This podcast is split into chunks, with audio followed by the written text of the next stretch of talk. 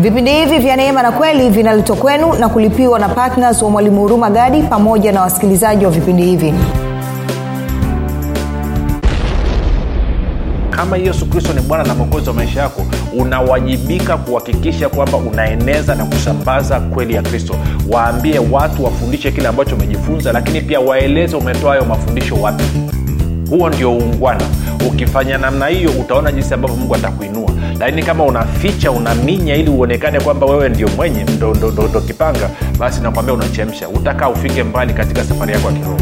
Kumbuka unaweza ukakitunza tu kile ambacho unawashirikisha wengine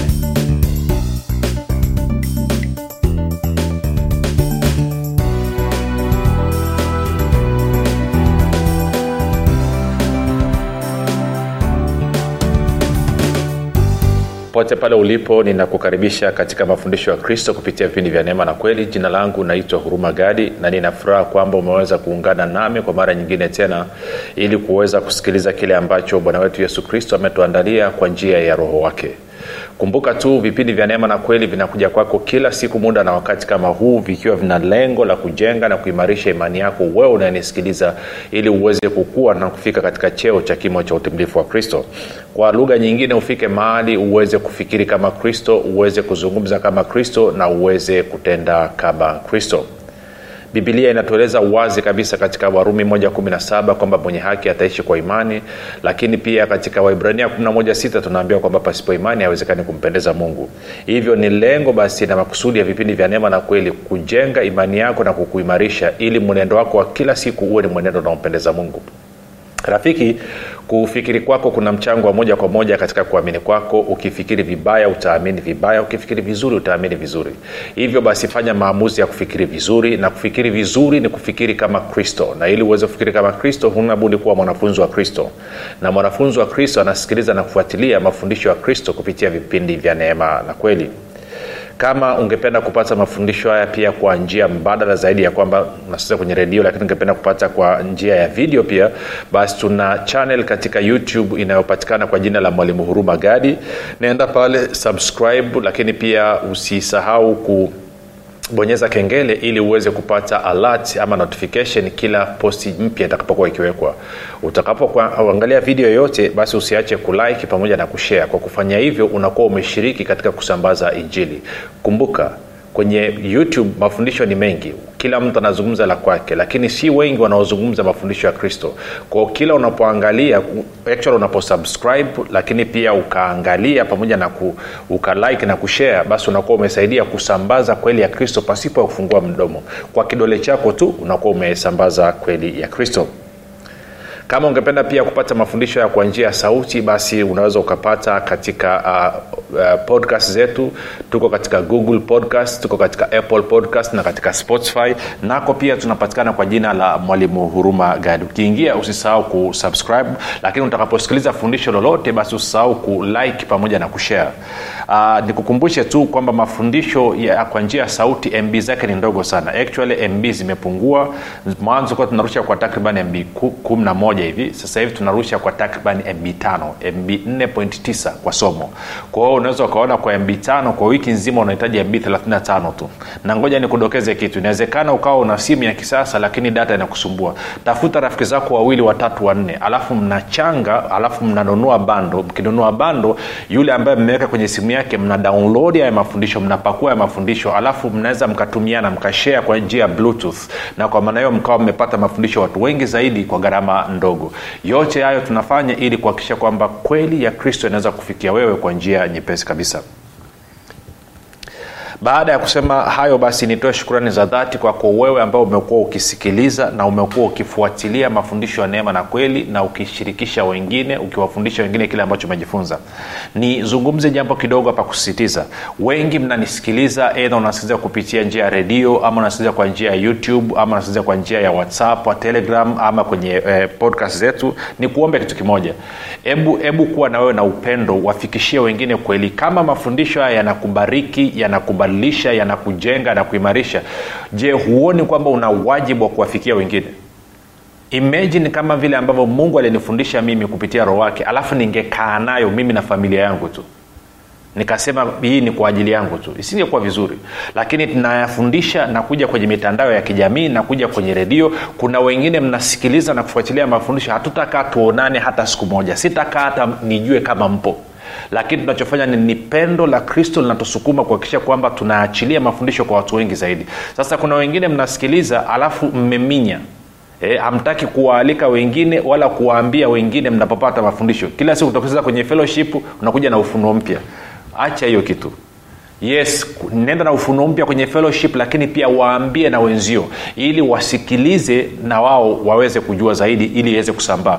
Kumbuka kama utakuwa unasikiliza kweli hii alafu inakubariki inakufurahisha inakujenga inakuimarisha alafu upati shauku ya kushirikisha wengine ama unazuia kushirikisha wengine kwa sababu ya maslahi yako binafsi ili kila siku kutokeza uonekano na ufunuo mpya kumbuka hiyo ni roho mbaya sio roho nzuri. Kwa hiyo nikutie moyo wewe unayenisikiliza yes kama meseji inakusaidia jua yuko na mwingine pia ingeweza kumsaidia. Kwao mimi na tunawajibika. Kama utaki kufanya kwa sababu rumagadi amekwambia basi fanya kwa sababu bwana yesu alikuagiza hivyo. Alitupa agizo akasema tuende tukahubiri injili kwa kila kiumbe na tukafanye mataifa yote kuwa wanafunzi. Kwa maana hiyo kama yesu kristo ni bwana na mwokozi wa maisha yako unawajibika kuhakikisha kwamba unaeneza na kusambaza kweli ya kristo. Waambie watu wafundishe kile ambacho umejifunza lakini pia waeleze umetoa hayo mafundisho wapi huo ndio uungwana. Ukifanya namna hiyo utaona jinsi ambavyo mungu atakuinua. Lakini kama unaficha unaminya ili uonekane kwamba wewe ndio mwenye ndo, ndo, kipanga basi nakwambia unachemsha. Utakaa ufike mbali katika safari yako ya kiroho. Kumbuka unaweza ukakitunza tu kile ambacho unawashirikisha wengine. Baada ya kusema hayo ni shukuru pia kwako wewe ambaye umekuwa ukifanya maombi. Asante sana. Nimekuwa nikikutana na watu pia wananiambia mwalimu nafanya maombi. Mimi na familia yangu tunafanya maombi kwa ajili ya kwako wewe kwa ajili ya vipindi kwa ajili ya wasikilizaji kwao endelea. Kwao na mimi nasema asante sana kwa wote ambao mnafanya maombi kwa ajili ya kwangu. Mimi na timu yangu pamoja na wasikilizaji wote wa vipindi vya neema na kweli.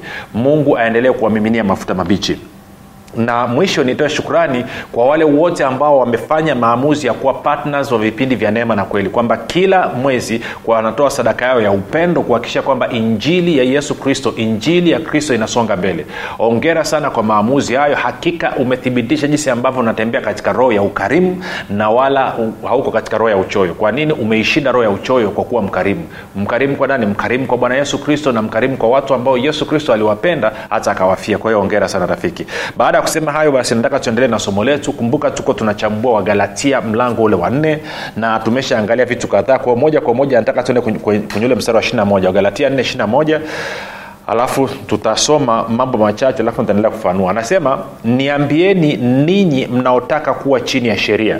Je hamuisikii sheria?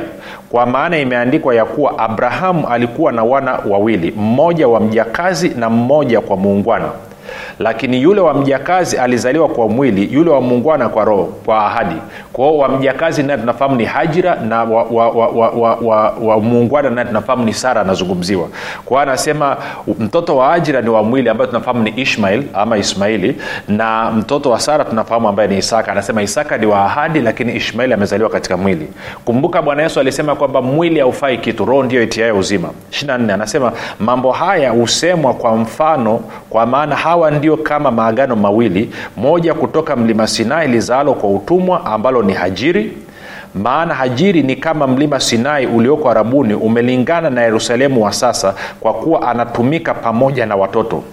Bali yerusalemu wa juu ni muungwana naye ndiye mama yetu sisi. Kwa hiyo kipindi kilichopita nijaribu kukuchambulia nikakuonyesha habari ya maagano mawili kwamba tunavyozungumza agano la kale na agano jipya maanaake ni kwamba niweke ni, ni msisitizo hatuzungumzii mpangilio wa vitabu katika bibilia naomba unielewe hilo. Kwa sababu watu wengi wakisema kwamba wakisikia tunasema hatuko katika agano la kale tuko katika agano jipya wanadhania kwamba tunazungumzia mpangilio wa vitabu katika agano uh, katika bibilia sore ukisoma katika bibilia yes vitabu vimepangiliwa katika mfumo wa agano la kale na agano jipya. Tunafahamu tuna vitabu 66 katika bibilia kwa hiyo tuna vitabu vile vya kwanza ambao vinapatikana katika nadhani vitabu 39 vinapatikana katika nini agano la kale. Na vingine 27 vinapatikana katika agano jipya. Sasa ukianza kitabu cha mwanzo alafu ukaenda mpaka malaki ndo tunaambiwa ni agano la kale. Na kwa maana ya mpangilio katika bibilia na kuanzia kitabu cha matayo mpaka kitabu cha ufunuo tunaambiwa ni agano jipya. Kwa hiyo tunavyozungumza suala la agano la kale na agano jipya hatuzungumzii mpangilio wa vitabu katika bibilia tunazungumzia maagano husika. Kumbuka nilikuonyesha kuna maagano mawili. Kuna agano moja ambalo mungu aliingia na wana wa israeli pale mlima sinai na kuna agano lingine ambalo mungu ameingia na watu wote ikiwa ni pamoja na watu wa mataifa ambalo mungu aliingia na kristo ama kupitia damu ya kristo pale golgota kwa hiyo kuna hayo maagano mawili. Sasa niseme ni, ni, ni, ni, ni hivi kwa hiyo tunavyosema agano la kale tunazungumza maagano agano ambalo lilikuja kupitia musa wakapewa wana wa israeli na agano ambalo limekuja kupitia yesu kristo tukapewa ulimwengu mzima kwa haya ndo maagano. Kwa hiyo agano la musa lilokuja kupitia musa tunaliita agano la kale. Agano lilokuja kupitia yesu kristo tunaliita agano jipya. Agano lilopatikana kwa damu ya yesu kristo tunaliita agano jipya.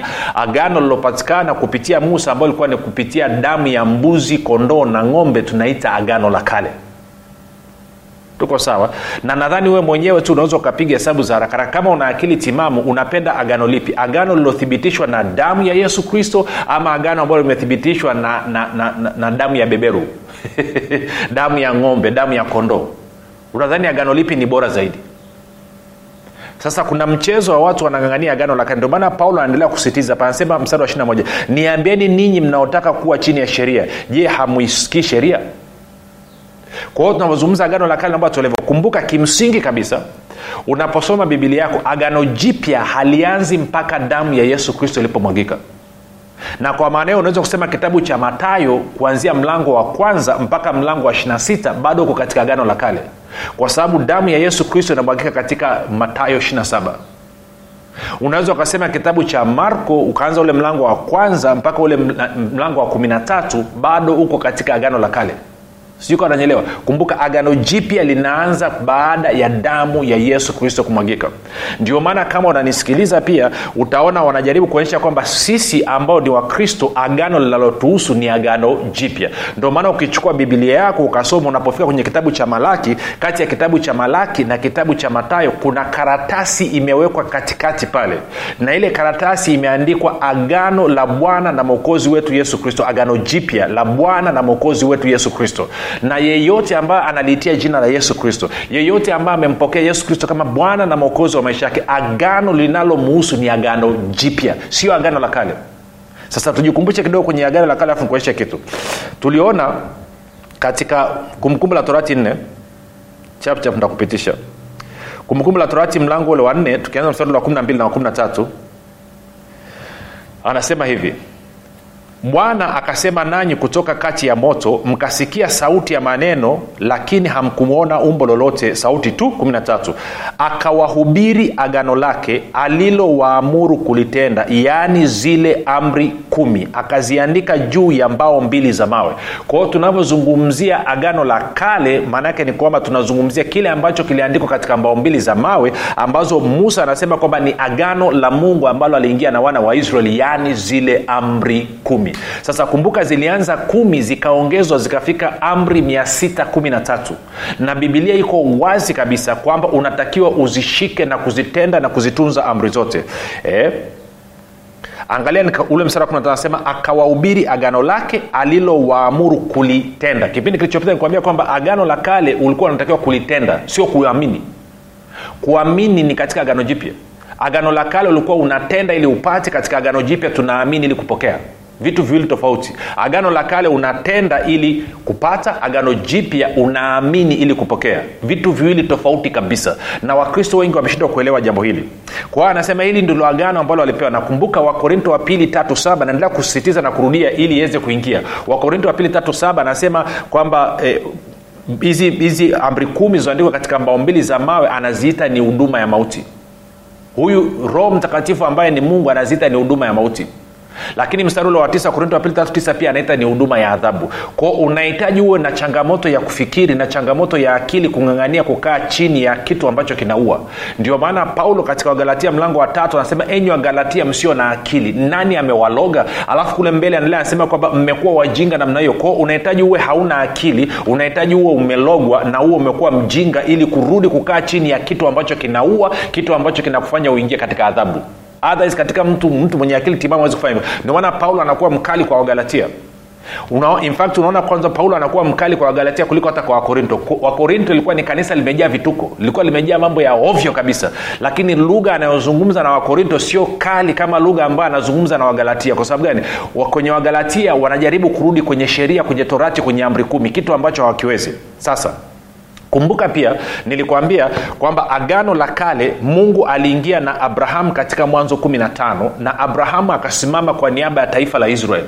Na hilo agano likaja kuthibitishwa katika kutoka 24 na agano jipya ambalo ndo sisi tunasimama mungu aliingia na abrahamu na abrahamu akasimama kwa niaba ya kristo na kristo akaja kulithibitisha hilo agano kwa kufa pale msalabani ambao unaingia kwenye matayo 26 mstari wa 26 28 sasa nataka niseme kitu kimoja. Agano la kale ambalo mungu aliingia na taifa la israeli hakutoa kwa ajili yetu. Sisi watu wa mataifa alikutuhusu. Ngoja nikuonyeshe kitu kimoja mistari kama miwili hivi afu utaweza kunyelewa tuende kwenye kutoka 19 kutoka 19 ntaanza mstari ule wa tatu. Tutaenda mpaka kwenye mstari ule wa wa sita. Kutoka 19 mstari wa tatu hadi wa sita anasema musa akapanda kwa mungu juu ya mlima na bwana akamwita toka mlima ule akisema utawaambia nyumba ya yakobo na kuwaarifu wana wa israeli maneno haya. Mmeona jinsi nilivyowatendea wamisri na jinsi nilivyowachukua ninyi juu ya mbawa za tai nikawaleta ninyi kwangu mimi. Sasa basi ikiwa mtaitii sauti yangu kweli kweli na kulishika agano langu kumbuka kumbuka la torati 413 na kulishika agano langu ambalo nini amri kumi mba- ambazo zikuwa imeandikwa juu ya mbao mbili za mawe. Na kulishika agano langu hapo ndipo mtakapokuwa tunu kwangu kuliko makabila ya watu maana dunia yote pia ni mali yangu. Nanyi mtakuwa kwangu ufalme wa makuhani na taifa takatifu. Hayo ndiyo maneno takayowaambia wana wa israeli. Kwa mungu anawambia musa kawaambie wana wa israeli nimewachagua wao kutoka katika makabila yote ya duniani nimechagua haya makabila kumi na mbili. Kutoka mataifa yote ya duniani nimechagua hili taifa la israeli ili kuingia nalo agano. Kwao agano langu ni mimi na taifa la israeli ni mimi na makabila kumi na mbili ya yakobo. Na kwa maana hiyo kwa kuwachagua israel maanaake ni kwamba alikuwa automatikali amesema hana uhusiano na mataifa mengine. Nataka ulielewa hilo. Sasa tunapiga hatua. Tuende kwenye kutoka 24 tuone wakati israel wanathibitisha wanathibitisha ili agano pale m- kwenye mlima. Tuanze mstari wa nne kwa ajili ya kuokoa muda. Tasoma mstari wa nne hadi wa nane. Kutoka 24 mstari wa nne hadi wa nane anasema hivi basi musa akayaandika maneno yote ya bwana akaondoka asubuhi na mapema akajenga madhabahu juu ya mlima na nguzo kumi na mbili kwa maana ya makabila yale kumi na mbili ya israeli kwa hesabu ya kabila kumi na mbili kumi na mbili za israeli. Akapeleka vijana wa wana wa israeli waliotoa sadaka za kuteketezwa wakamchinjia bwana sadaka za amani za ng'ombe. Musa akatwaa nusu ya ile damu akaitia katika mabakuli na nusu ya ile damu akainyunyiza juu ya madhabahu. Saba kisha akakitwaa kitabu cha agano akakisoma masikioni mwa watu wakasema hayo yote aliyoyanena bwana tutayatenda nasi tutatii tutayatenda nasi tutayatii. Kumbuka nilikwambia kwenye agano la kale unatenda ili kupata. Kwenye agano jipya unaamini ili kupokea. Mstari wa nane anasema musa akaitoa ile damu akainyunyizia watu akasema hii ndiyo damu ya agano alilolifanya bwana pamoja nanyi katika maneno haya yote. Sasa nikuulize wewe mchaga wewe mmeru wewe mwarusha mwiraki eh, wewe mngoni wewe wewe msukuma mnyamwezi wewe mzanaki eh, wewe mngoni. Nitakuuliza swali moja. Israel waliingia agano na mungu wakanyunyiziwa damu wakaambia hili ndio agano ambalo mungu ameingia. Ninyi mli, wapi mlifanya kitu mlifanya wapi hiyo kitu? Sasa angalia kwenye kwenye kwenye zaburi anavyosema. Zaburi mlango wa 147 zaburi ya 147 zaburi ya 147 mstari wa 19 na wa 20 anasema hivi. Humuhubiri yakobo neno lake na israeli amri zake na hukumu zake alafu anasema yakobo kabila 12 za yakobo na israel maanaake taifa la israeli anasema sorry hakulitendea taifa lolote mambo kama hayo wala hukumu zake hawakuzijua. Haleluya. Kwa hiyo anasema hakuna taifa lingine lolote ambalo mungu aliwapa amri zake aliwapa sheria. Hakuna taifa lingine lolote ambalo mungu alikuwa ameingia nalo agano. Kwao agano la kale linahusu taifa kabila kumi na mbili za yakobo tu sasa mimi na wewe tunapokuja wachagasisi na waparesisi na wanyakyusa na wandengereko na wamakua tunapotia kiherehere kwenda kuhangaika na agano ambalo alituhusu pilipili usioile alioko shambani na kuashia nini? Thats where the problem is. Ndio kanisa liko confused. Na tukisema hivi watu wanakuwa wakali. Na watu wataki kuongozwa na roho. Sasa ngoja nikuonyeshe angalia tende kwenye, kwenye warumi. Nikakuonyeshe kitu. Warumi mlango wa tatu.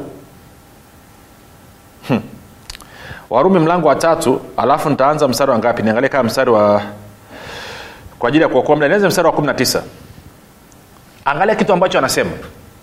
Anasema basi twajua ya kuwa mambo yote inenayo torati huyanena kwa hao walio chini ya torati ambao nani? Kabila kumi na mbili za israeli ama za yakobo ama taifa la israel. Anasema basi twajua ya kuwa mambo yote inenayo torati huyanena kwa hao walio chini ya torati ili kila kinywa kifumbwe na ulimwengu wote uwe chini ya hukumu ya mungu. Moja ni kuelimishe kitu. Wewe ambaye unaangania torati sheria. Anasema torati kwanza inahusu hao walio chini ya torati. Na tumeshaona kwenye zaburi ya 147 na kutoka mlango wa 19 kwamba torati sheria amri kumi walipewa taifa la israeli tu kabila kumi na mbili za yakobo. Na wakathibitisha hilo agano katika kutoka 24 hilo ni la kwanza taka ulijue. Kwa anasema torati ilivyotolewa imetolewa kwa ajili ya hao walioko chini ya torati. Alafu anasema hivi ili, ili, ili kila kinywa kifumbwe na ulimwengu wote uwe chini ya hukumu ya mungu. Kwa lugha nyingine anasema torati ilivyotolewa kwa taifa la israel ilisababisha watu wote ambao sio sehemu ya taifa la israeli kuingia katika hukumu ya mungu. Na ilitolewa ili kuhakikisha kwamba inafumba kinywa cha mwanadamu. Ili kusiwe na mwanadamu yeyote ambaye anaweza akajidai na kujisifu mbele za mungu kwamba ana uwezo wa kuwa na mwenendo ulio safi na mzuri na mkamilifu mbele za mungu na kwa maanayo akawa anastahili kupata haki mbele za mungu. Kwa anasema ilitolewa kufumba kinywa. Kwa sababu gani? Ziko sheria 613 ambazo israeli hawakuweza kuzitunza na wakati huo kwa wao kupewa ile amri zile sheria ilisababisha watu wa mataifa watengwe na mungu. Na kwa maana hiyo watu wote wakawa wameingia kwenye hukumu. Kwao israel wameshindwa kutunza amri walizopewa. Kwao wanaingia kwenye hukumu. Na sisi ambao hatukupewa automatikali tumeingia kwenye hukumu. Kwa ulimwengu wote unakuwa umeingia kwenye hukumu ya mungu. Sijui kawa unanyelewa ndio maana bwana yesu anavyokuja anachukua dhambi ya ulimwengu ili hukumu ya ulimwengu iende juu ya mwili wake ili aweze kuihukumu dhambi katika mwili wake. Sasa shida ni kwamba wakristo hawaelewi kilichofanyika. Infakti hata hawajui mchakato mzima wa uokovu ulivyo. Na kinachonisikitisha saa nyingine na nazungumza kwa huzuni kabisa kuna wachungaji mnanisikiliza maaskofu mnanisikiliza mmeenda kwenye vyuo vya theolojia mmesoma historia ya kanisa mmesoma swala zima la uokovu mnafahamu kabisa soteriology mmeisoma vizuri mkasoma christology mkasoma maswala ya eskatology mkasoma nini maoni mbalimbali mbali. mnafahamu ukweli kabisa. Lakini hamtaki kuwafundisha watu wenu ukweli jinsi ulivyo. Hamtaki kuwaeleza ukweli kwamba torati agano ambalo la kale lilikuwa ni kwa ajili ya taifa la israeli mnashindwa kuwaeleza watu wenu. Na kwa maneo mmekuwa na wakondoo ambao wamechanganyikiwa wako confused. Kwa nini usijinyenyekeze usi, usi mbele ya yesu kristo ukawaeleza ukweli ukawafundisha kwamba agano la kale alikuwa aliwahusu wao? Ewe mchungaji unanisikiliza ewe askofu unanisikiliza ewe mtume na nabii ambaye umekwenda chuo cha bibilia ukafundishwa swala zima la uokovu ukafundishwa uhusiano wa mungu na mwanadamu kupitia maagano yale mawili kwa nini usiwaeleze watu wako ukweli kwamba katika agano la kale watu walikuwa wanaongozwa na amri kumi torati sheria ambazo zikaongezeka zikafikia mia sita kumi na tatu. Katika agano jipya chini ya neema watu wanaongozwa na roho wa mungu. Watu wanaongozwa na roho wa mungu na kuwezeshwa kwa roho wa mungu. Kwa nini usiwaeleze watu wako ukweli? Wakaanza kutegemea nguvu za mungu kuishi maisha ya ukristo kuliko kutegemea juhudi zao mwenyewe kuishi maisha ya ukristo kwa kufuata agano la kale kitu ambacho hakiwezekani. Ndio maana bwana yesu akasema agano jipya nasema kiriba kipya sharti mvinyo mpya. Sasa tutaendelea kipindi kijacho muda umeisha. Lakini inawezekana umenisikia nasema du hilo la kale mi silitaki nataka kuwa kwenye agano jipya. Hatua ya kwanza ni kumpokea yesu kristo kama bwana na mwokozi wa maisha yako. Kufanya maombi yafuatayo atoe katika vilindi vya moyo wako. Sema mungu wa mbinguni nimesikia habari njema. Naamini yesu kristo ni mwanao. Alikufa msalabani ili aondoe dhambi zangu zote. Kisha akafufuka ili mimi niwe mwenye haki. Nakiri kwa kinywa changu ya kuwa yesu ni bwana. Bwana yesu nakukaribisha katika maisha yangu. Uwe bwana na mwokozi mponyaji mstawishaji na mwezeshaji wa maisha yangu. Asante kwa maana mimi sasa ni mwana wa mungu. Rafiki nakupa ongera na ukabidhi mikononi mwa roho mtakatifu ambako ni salama. Tuandikie tujulishe mahali ulipo tuweze kufurahi na wewe. Mpaka hapo tumefika mwisho. Jina langu naitwa huruma gadi. Tukutane hapo kesho muda na wakati kama huu. Kumbuka yesu ni kristo na bwana. Kwa majina naitwa ivet gadi. Niliwahi kuwa na changamoto ya uzazi. Hadi madaktari wakasema kwamba siwezi kuzaa tena lakini nilipogundua uwezo wa mungu ulio ndani mwangu kwamba ninaweza kuumba nikaanza kubadilisha usemi. Nikawa najisemea asubuhi mchana na jioni. Mimi ni mama wa watoto wengi. Na kweli leo hii mimi ni mama wa watoto wengi. Kupitia kitabu hiki utajifunza mambo mengi. Ni jinsi gani utumie maneno yako kubadilisha mazingira yako ili upate lile tunda ambalo unataka kuliona. Utajifunza unapaswa kuongea nini juu ya ndoa yako. Utajifunza unapaswa kuongea nini juu ya uzao wako. Karibu sana ujipatie nakala yako. Ni shilingi elfu ishirini tu lakini ninakuhakishia rafiki hutojuta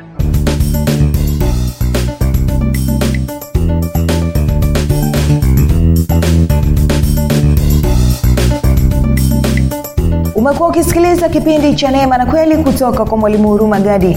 Kama una ushuhuda au maswali kutokana na kipindi cha leo tuandikie message ama tupigie simu namba 7645242 au 6735242 au 7895242 nitarudia. 7645242 au 6735242 au 7895242 pia usiache kumfolo mwalimu huru magadi katika facebook instagram na twitter kwa jina la mwalimu huru magadi pamoja na kusubscribe katika youtube chaneli ya mwalimu huru magadi kwa mafundisho zaidi